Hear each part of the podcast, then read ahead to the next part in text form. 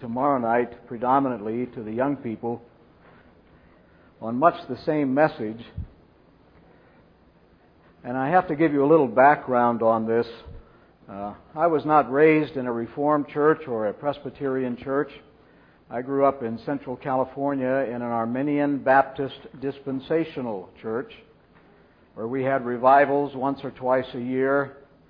And uh, we walked the aisle and signed the card. And I used to go to church camp at Hume Lake up near Fresno. And this was back in the uh, 60s, and every year we would throw our faggot on the fire. That has a whole different meaning now. In fact, we could get sued. and there was a yearly rededication of life to the Lord. Uh, the problem was, at least in my case, that there was no life to rededicate. But every year we went through the same motions and did the same thing and walked the aisle and signed the card and we were told never to have anybody let us doubt our salvation. And then as I grew up and got into college and went with my dad to the Bill Gothard Institute, we were told to write our, if we ever doubted our salvation, to write our name on a stick and drive it into the ground. And every time we were tempted to doubt or have low assurance, to go look at this stick in the ground, and that would give us assurance. And then as I uh, began to read the sermons of Jonathan Edwards, and I, I originally did that out of ancestral curiosity. I was researching my genealogy and trying to get a sense of who I was and where I came from.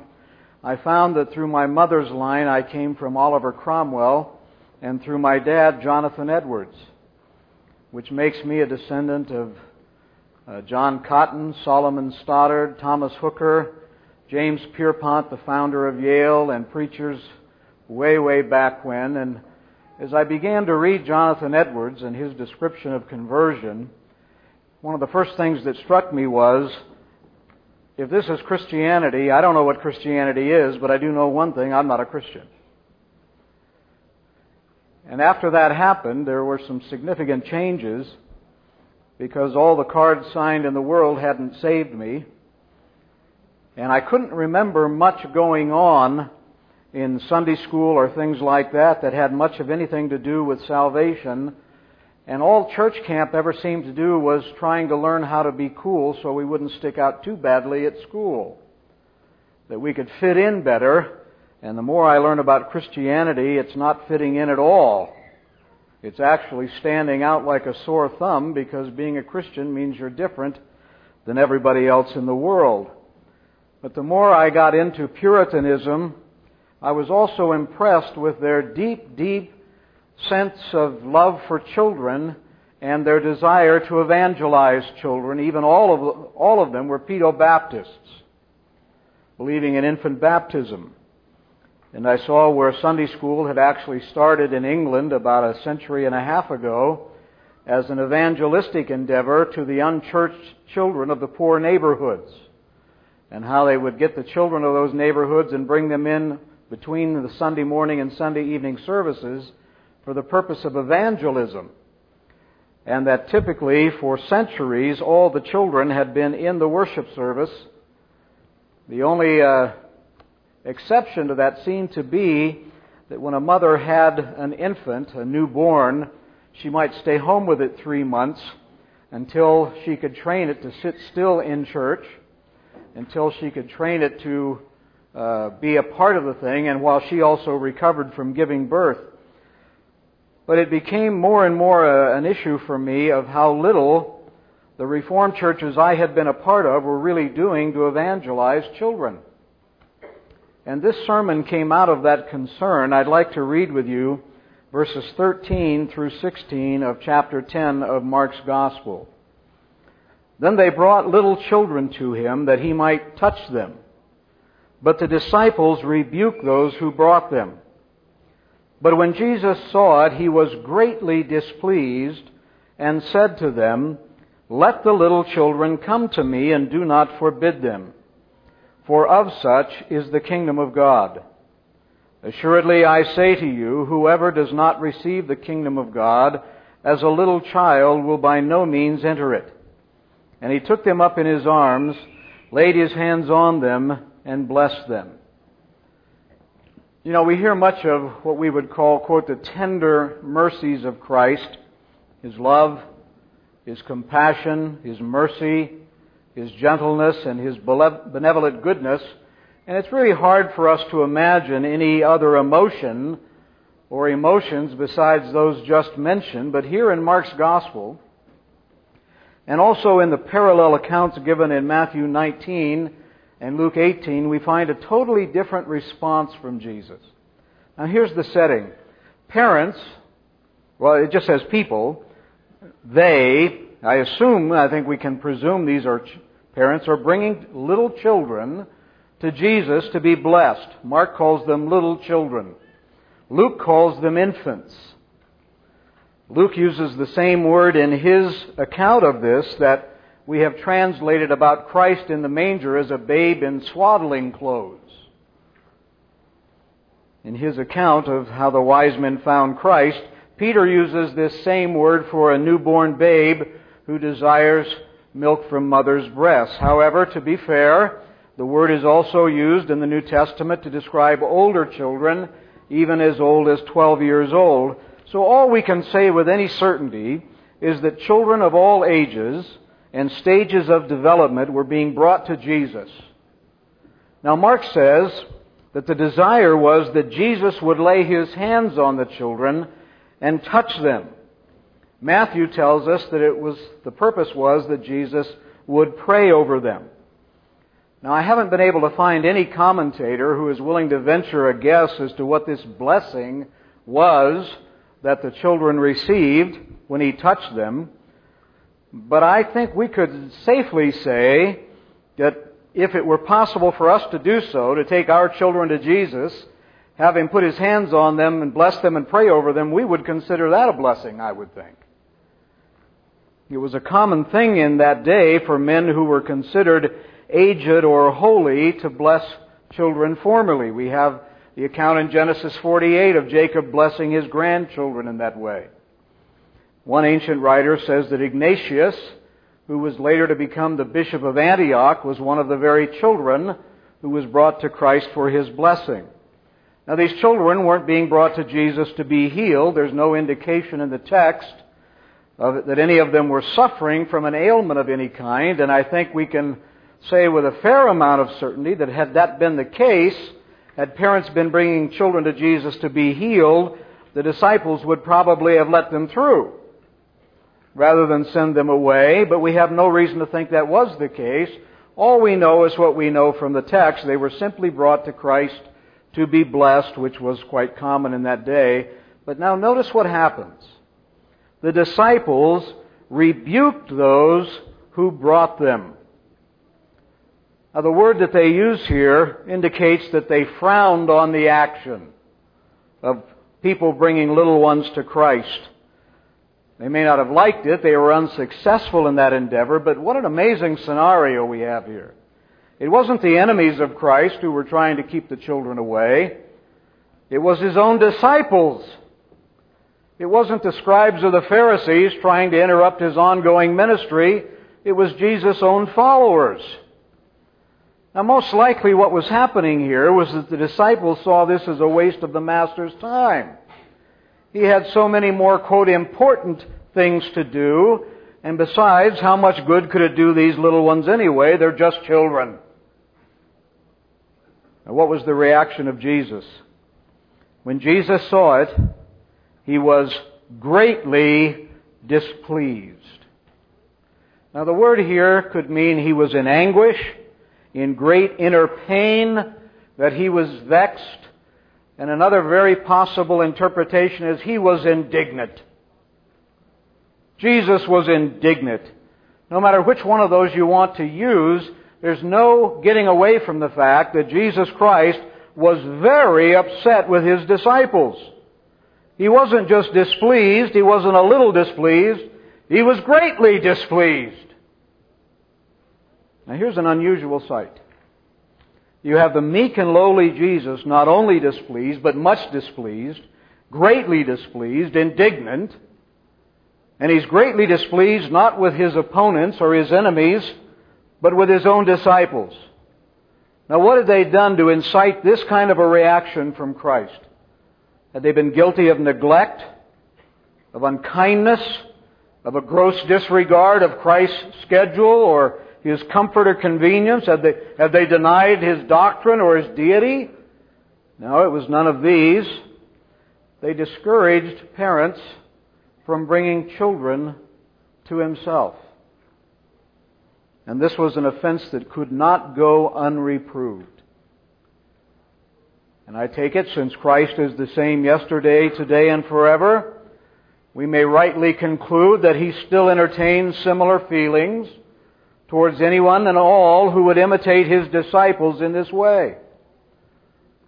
So, in other words, Jesus is greatly displeased with all who would prevent or discourage little ones from coming to him.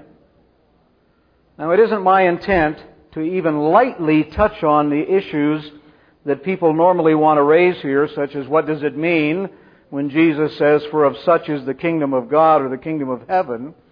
What I do want to deal with is Christ's great displeasure at those who would hinder children from approaching Him. And I want to extrapolate a principle here and then bring in another text in a few moments and tie them together to come to one larger conclusion.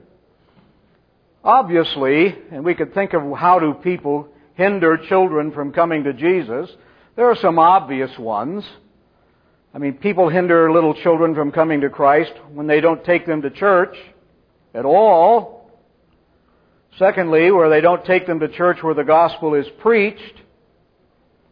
I think parents hinder little ones from coming to Christ, and since we have at least an allowance, a, flexibility of 0 to 12 years according to the meaning of the words, when they pick a church based on the music, or when they pick a church based on the youth group rather than the faithful preaching from the pulpit, they are very, very guilty of possibly hindering little ones from coming to Christ.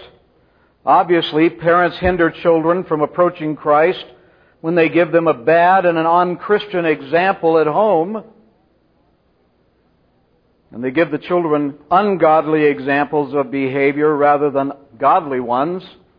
I just finished this afternoon editing a previously unpublished sermon by Jonathan Edwards on 1 Corinthians 8:13 where he talks about how careful we need to be that we don't lead others into sin, and the application was basically young people to young people and parents to their own children.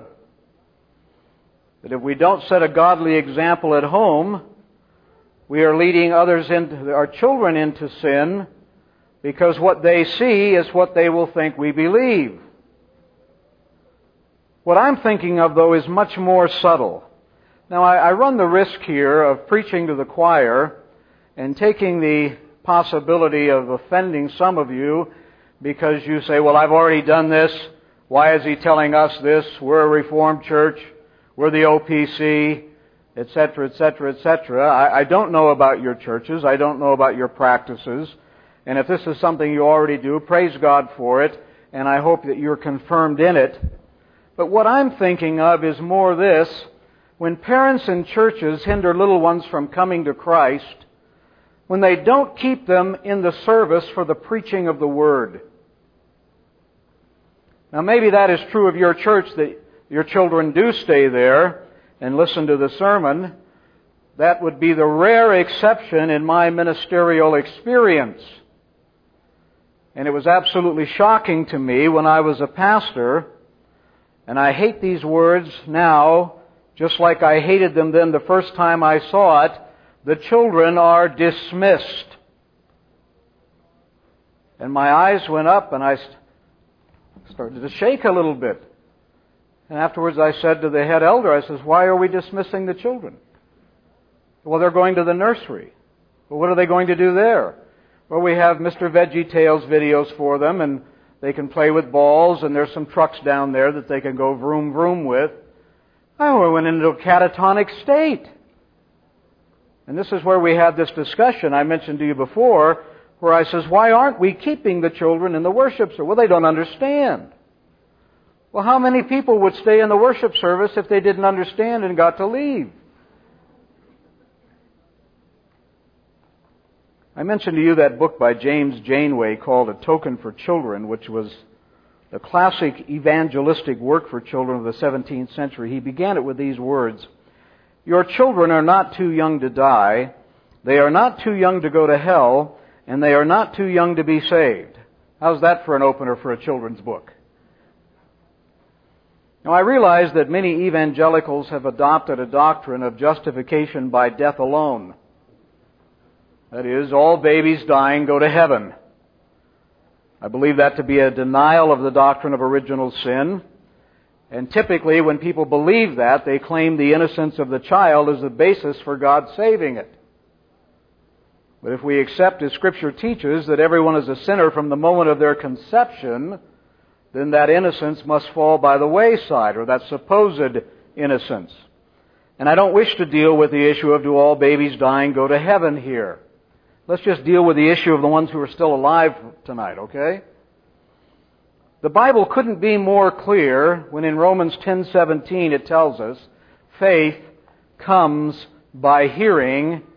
Literally the whole phrase faith comes by hearing someone preach Christ. And it is also quite clear that the normal means for anyone to hear is through a preacher of the Word. In fact, it even asks the question, how shall they hear without a preacher? In other words, that is God's normal methods. But if you go to most worship services, and maybe some of you, just to appreciate what you've got, ought to go to another church that's considered evangelical, to come back and kiss the feet your minister walks on and say, I didn't know how good we had it. I had uh, kind of grown up spiritually at Grace Community Church in Southern California, where there are two services every Sunday morning of four to five thousand people. The first time I preached there as a pulpit supply, there were more people in the choir behind me than I'd ever preached to in my life. Not to mention the 4,000 people that were out here. And I got spoiled. I thought that's what all churches were like. And then I went to work at a United Methodist College in the middle of Missouri. And, and I just have come to believe this. Any church that starts off with the word united, stay away from. Because they're not united, or if they are, they won't be for long. Every united church has a split, and then it's guilty of false advertising. And so I went to a church the, in this little town, and the closest thing I can think of is Mayberry. And I took my Bible to the church on the campus of the college, and I was the only one with a Bible. And then I realized soon why I was the only one with a Bible, and that's because they didn't use it. The sermon was from Zorba the Greek. And he, the pastor that day likened the Christian life to an episode of Wagon Train. Now only some of you older ones will remember that, where God was the wagon master Jesus Christ was the scout, and the Holy Spirit was the saloon girl whose job it was to comfort the travelers on their journey. Didn't seem to bother anybody that the saloon girl was also a hooker. Kind of blows the analogy wide open.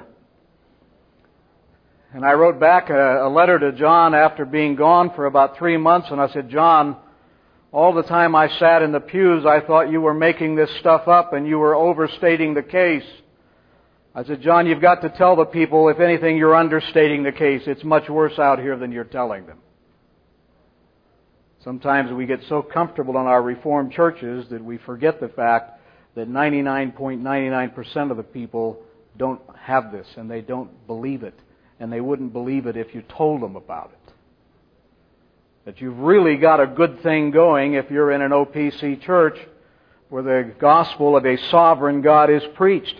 But if you go to a typical church, even a strong evangelical church, the children are present for the announcements, and they're present for the offering, and they're present for the congregational singing, and for anything else that might be considered opening exercises, and then typically they are dismissed just before the sermon. But my friends, Scripture never tells us that faith comes by announcements. And it doesn't tell us that faith comes by congregational singing. Or that faith comes by offerings. Rather, we are told in no uncertain terms that faith comes by hearing someone preach Christ, and shall, how shall they hear without a preacher? Now let me be a little more sarcastic here, and I'm doing this pointedly so and purposely so. Faith doesn't come by playing in the nursery. And it doesn't come from watching videos. And it doesn't come from reading storybooks. And it doesn't come from bouncing balls off other kids' heads. Faith comes by hearing the message of Christ. And that is God's normal method to reach unsaved people of any age. It's one of the reasons, as I said, the Puritans had the children in the worship service. There's a, whole theology, by the way, of architecture. Uh, I found that very interesting when I was doing some of my doctoral work, the architecture of Reformed churches. And one of those simply is the elevated pulpit. There were two reasons for that. One, they literally wanted the people to look up to the minister. And secondly, they wanted the people literally to sit under the preaching of the Word of God. And when you have one pulpit, it's always central because the preaching of the gospel is the central thing of Reformed worship.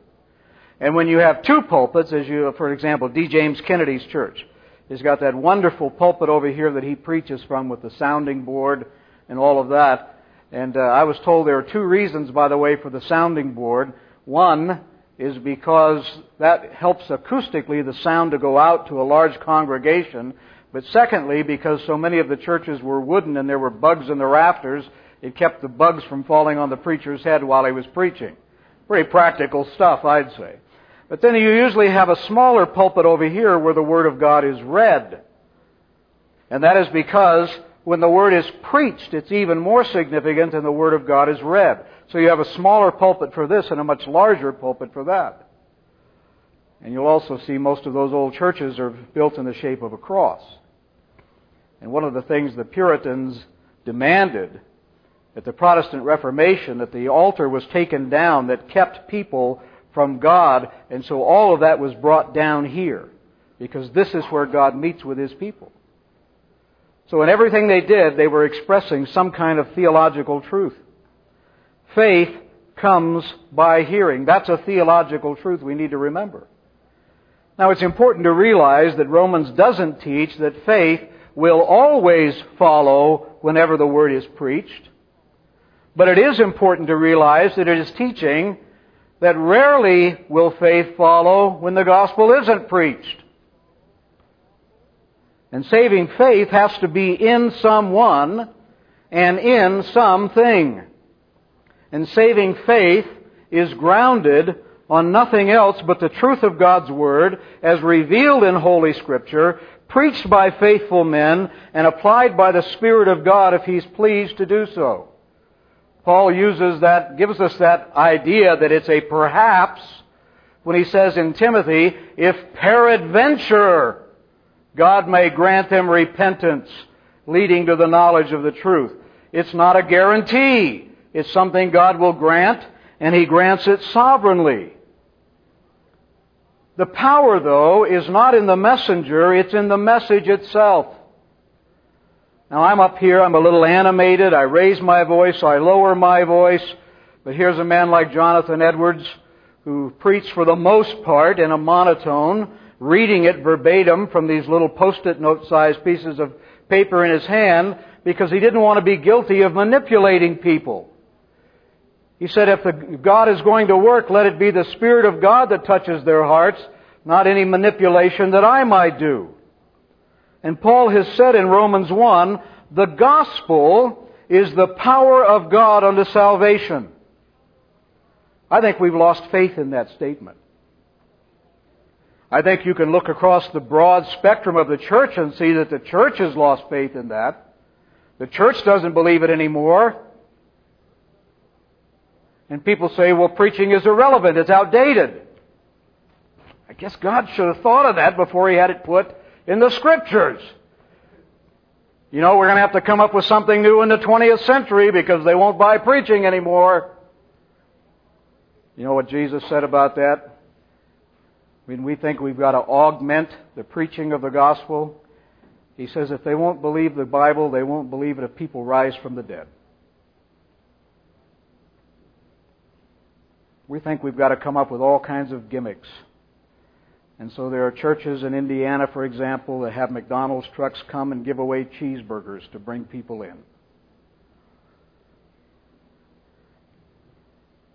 And it gets worse. You know about Bill Hybels' church in the Chicago suburbs that has the movies, has the rock and roll bands. If you want preaching, you go on Wednesday, Wednesday night. But if you want to come to church where it doesn't cost you anything, where it's a no cost Christianity, you come on Sunday and you get entertained. Very interesting thing has happened at that church. They said, we, are not going to ask people for money. Now they don't have any money. They have to lay off staff and they can't get anything done because they don't ask for money, so nobody gives any money. That's a very interesting situation, by the way. Here was a man who was brought up in an RCA church. I met Bill at a uh, at a Gerstner conference, by the way, at the Ligonier Valley Study Center. You never met a more miserable man sitting under John Gerstner. John Gerstner would say, if peradventure God would grant them repentance leading to the knowledge of the truth, Hybel says, no, I have to be able to guarantee people that if they do this, they will get saved. And Dr. Gerstner said, in Bill Hybels, you will be guaranteeing them what God never did. And he was just miserable the whole week. What they did was, they realized that people in the neighborhood weren't going to church, so they decided to canvass the neighborhood and ask people, why don't you go to church? And they decided that whatever the people told them, they would change. So people says, I don't like being asked for money. Okay, we won't ask for money. I don't like having to get up early and dress up for church. Okay, come as you are. I don't like hearing sermons. We won't preach. Now isn't it interesting that here's a church that let unbelievers define what the church should be? rather than letting God define what the church should be, they decided to let sinners who don't even like church define what the church should be. And you know what they've come up with? No church. It's not a church. R.C. calls it Chicago Cabaret Christianity. Because that's what it is. It's a nightclub. But it's not a church. And what it's shown people is that if it stops being entertaining, you just don't go. And that's why we have churches, and so many, uh, when I was in the PCA, that's what we saw happening. More and more churches following the Willow Creek model and losing all their distinctives as a Reformed church. The gospel is the power of God unto salvation. The gospel preached by faithful men is the power of God unto salvation. But the power isn't in the one who brings the gospel. The power is in the gospel that is brought. Now in that passage in Romans 10, Paul had quoted Isaiah, who has believed our report? Now when they translated the Hebrew Old Testament into the Greek New Testament, the word report there is the same as the word for hearing in the verse that we read in, in Romans 10. Faith never comes but by hearing, and that is by hearing the Word of God. And it's interesting that the best commentators take that where they say, how can they believe in Him of whom they've never heard? And they say the preposition doesn't belong. It should best be read, how shall they believe in Him whom they have never heard? And how shall they hear without a preacher? It's not of whom, it is whom? How can they believe in Him whom they have never heard? And how can they believe without a preacher? And that's why the Puritans were so strong in this, that when the man of God gets up and faithfully exegetes the Scripture, it is not he who is speaking anymore, it is God who is speaking. And that's why they held their ministers in such high esteem. The apostles communicated their testimony not only by their actual voices, but by their individual writings, and both are comprehended here by what is called hearing. Now I realize that God can save people any way He chooses to do so. But it is very dangerous theologically to build a theology of exceptions. For example, people always want to look at the thief on the cross. And they say, well, see, he didn't. He... And the Puritans would say this there is one example of a deathbed conversion, so we won't despair. But there is only one example, so we won't presume. And again, we go back to this that God's normal methods is to, method is to change people and to change their heart when the Spirit applies the preached word. Or they want to bring up Saul. Saul was converted on the road to Damascus. Fine, get a horse. Damascus is that way. Take off and take your chances. When you hit the ocean, it'll get a little interesting. But you also have to realize that Saul was a student of theology and divinity. This didn't happen in a vacuum. He thought he was doing God's work in persecuting Christians until God opened his eyes and his heart to the truth. Now, hearing presupposes several things. In all of Christ's teachings, both here on earth and in heaven, it would be difficult to find any exhortation that he repeated more in one form or of another than that of hearing. Now, hearing presupposes something. What is it? Listening. Hearing presupposes listening.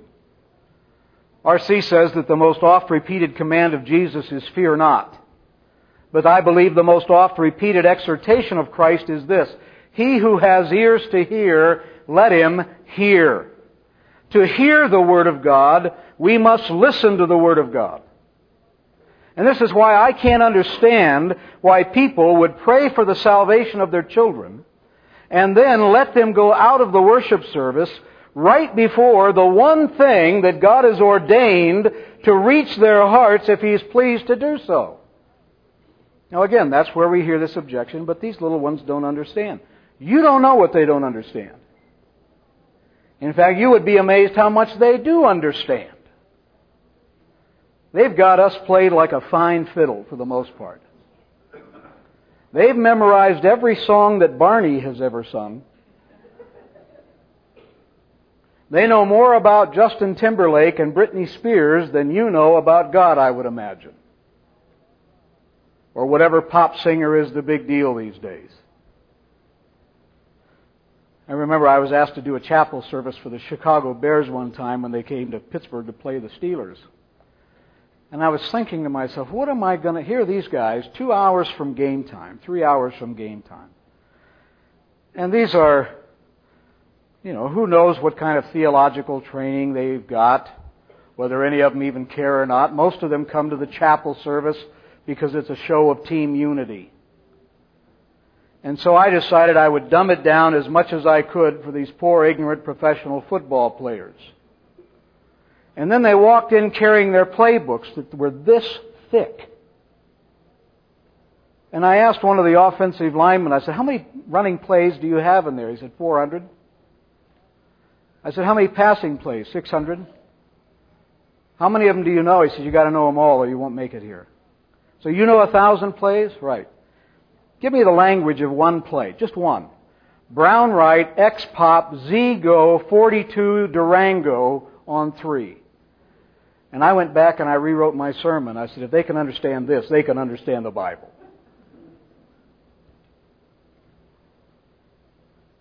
We don't know what they do and don't understand, but we've mentioned several times the two instances of unborns responding favorably to the presence of God, that is Jeremiah and John the Baptist. Secondly, it's the job of the Holy Spirit to explain the Scripture to people at their capacity, not ours. And it's a rejection of God's appointed means as given in Scripture. One of the things they do regularly at MacArthur's church is they have uh, almost a weekly baptismal service in the evening. And they have quite a ministry to um, if I call them retarded people, I hope I don't offend anybody. Uh, what the, what's the proper, correct term? Developmentally challenged. I'm calorically challenged. They are developmentally challenged. And they have the aisles lined with folks in wheelchairs. And some of them are really, really challenged. And they sit there and they drool and they'll make all kinds of sounds and nobody, it doesn't bother anybody. They're glad to have them there.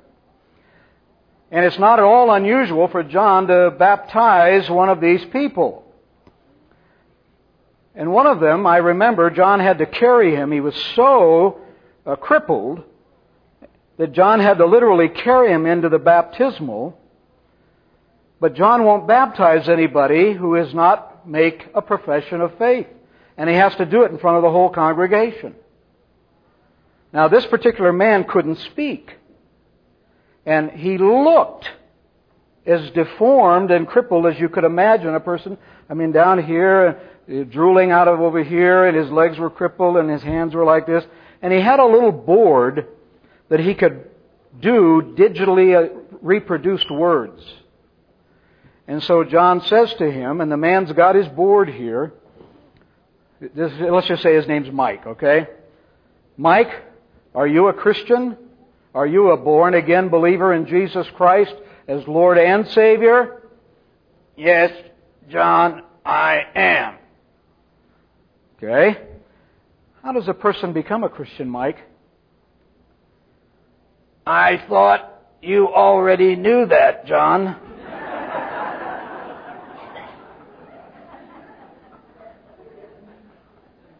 and here we're feeling sorry for this guy. You can't call him a stand-up comedian, but you could call him some kind of a comedian. A smart aleck in the baptismal. Think he doesn't understand? I think we denigrate the work of the Holy Spirit if we think that.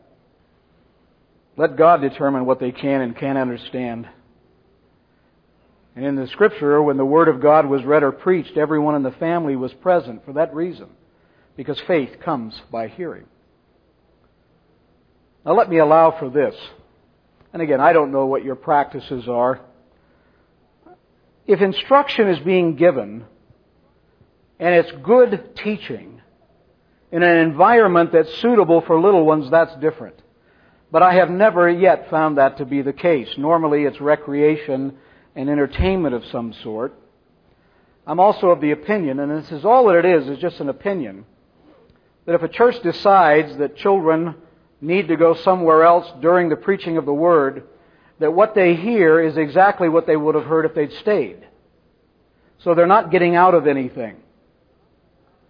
It's just, in fact, this would put the teacher of the children and the pastor in the same place on the same page. And since the session is determined that this is what the pastor is going to preach on, then you've got the authority of the session saying, and this is what the little ones will hear also. But if we remove children from sitting under the preaching of the Word, aren't we hindering them from coming to Christ? And isn't Jesus greatly displeased with such a dreadful thing? And if they're not being taught the gospel, I can remember as a kid all kinds of flannel graph stories. But I can't remember ever hearing the gospel. I can remember cutting out pictures of Samson and lions and David and Goliath, but I never heard the gospel. And if we don't have our children sitting under the preaching of the word, aren't we being disobedient to the command to preach the gospel to every creature? And unless children fall outside the scope of being a creature, we're obligated to preach to them as well. It just seems that when we come to children, we seem to have what we, what I'd call a little Bo Peep mentality about their souls. Leave them alone and they'll come home wagging their tails behind them. But that's not what the scripture says. Children have souls that need to be saved. Now let me take it a step further. I think this speaks to parents who keep their children with them in the worship service, but they let them do something besides listening and hearing. Faith doesn't come by sleeping on the pew during the sermon. And faith doesn't come by eating Cheerios to keep quiet. And faith doesn't come by coloring just so you don't disturb anybody. Faith comes by hearing, which presupposes listening. Faith does not come from being in the presence of gospel preaching. It doesn't come from being in the same room as gospel preaching. Faith comes by hearing someone preach Christ and then being moved in heart by the Holy Spirit. So, parents, I say this, and grandparents, I say this make them sit still and be attentive. Make them listen. Now, they can learn to sleep with their eyes closed. Some of the adults do too. But if they're not hearing, they're accountable. Because they're not listening. And one of the things, as we talked about last night with regard to family worship, is you can make them accountable by giving them something to fill in. At the end of the sermon, I want these answers. And when we get home, we're going to discuss these three things. So you be listening. And when you get to that point, right there, so they know to write it down. But again, I call you back to your baptismal vows that you took when you had your infants baptized or when you as a member of the congregation took those vows with them to do everything in your power to bring them to faith, but faith comes by hearing. Make them sit still. Make them listen. Now again, that's going to be helped by having family worship at home. And this also increases the listening responsibility for the parents who had to instruct the children further in the meaning of the sermon. And as I mentioned this morning, is it really a coincidence that during the average age, during the 17th century, the average age of conversion was between 6 and 9, when now it's 10 years older. Parents, if you love your children, put them under the God appointed means of salvation. Let the word of Christ ring in our ears. And listen to the words of Jesus. Let the little children approach me. Don't hinder them. Now, there are a myriad of ways in which it's possible to hinder little children from coming to Jesus Christ. One is by letting them listen to error. One of the reasons that we have done several children's books is because there's so much tripe out there. And when people say, What's different about your children's books? I tell them this you won't have to apologize to your kids 10 years from now for giving it to them. That any of our children should be unsaved is a heartbreaking thought. But what's even worse is that if that is because, to some extent, because of our carelessness and our neglect, that they're not even hearing the gospel when we take them to church because we don't expect them to listen. And since for 1850 years of church history, children were in the worship service, it's only in the last footnote of history that we've changed that. And I keep seeing more and more that we need to get back to the future. When these things worked because people believed that they would work because God said to do it that way. Dismiss the children? No. Let the little children come to the Savior and do not hinder them. They are not too young to die. They are not too young to go to hell, and they are not too young to be saved. But faith comes by hearing. Make them listen. Let them hear. And then pray that God will use His appointed means for their salvation. Shall we pray? Lord Jesus Christ, we bring the souls of our children to you this evening, asking that if any of them are not saved, that you would help us to use the appointed to do in the vows that we have taken at their baptisms to bring them to faith. And so, Lord, we pray that we are taking them to gospel churches where faithful ministers are faithfully preaching the doctrine that has been once for all delivered to the saints. That we are, as ministers, are making our sermons understandable that we are seeking to make our people students of Christ. We pray that our examples at home are godly examples.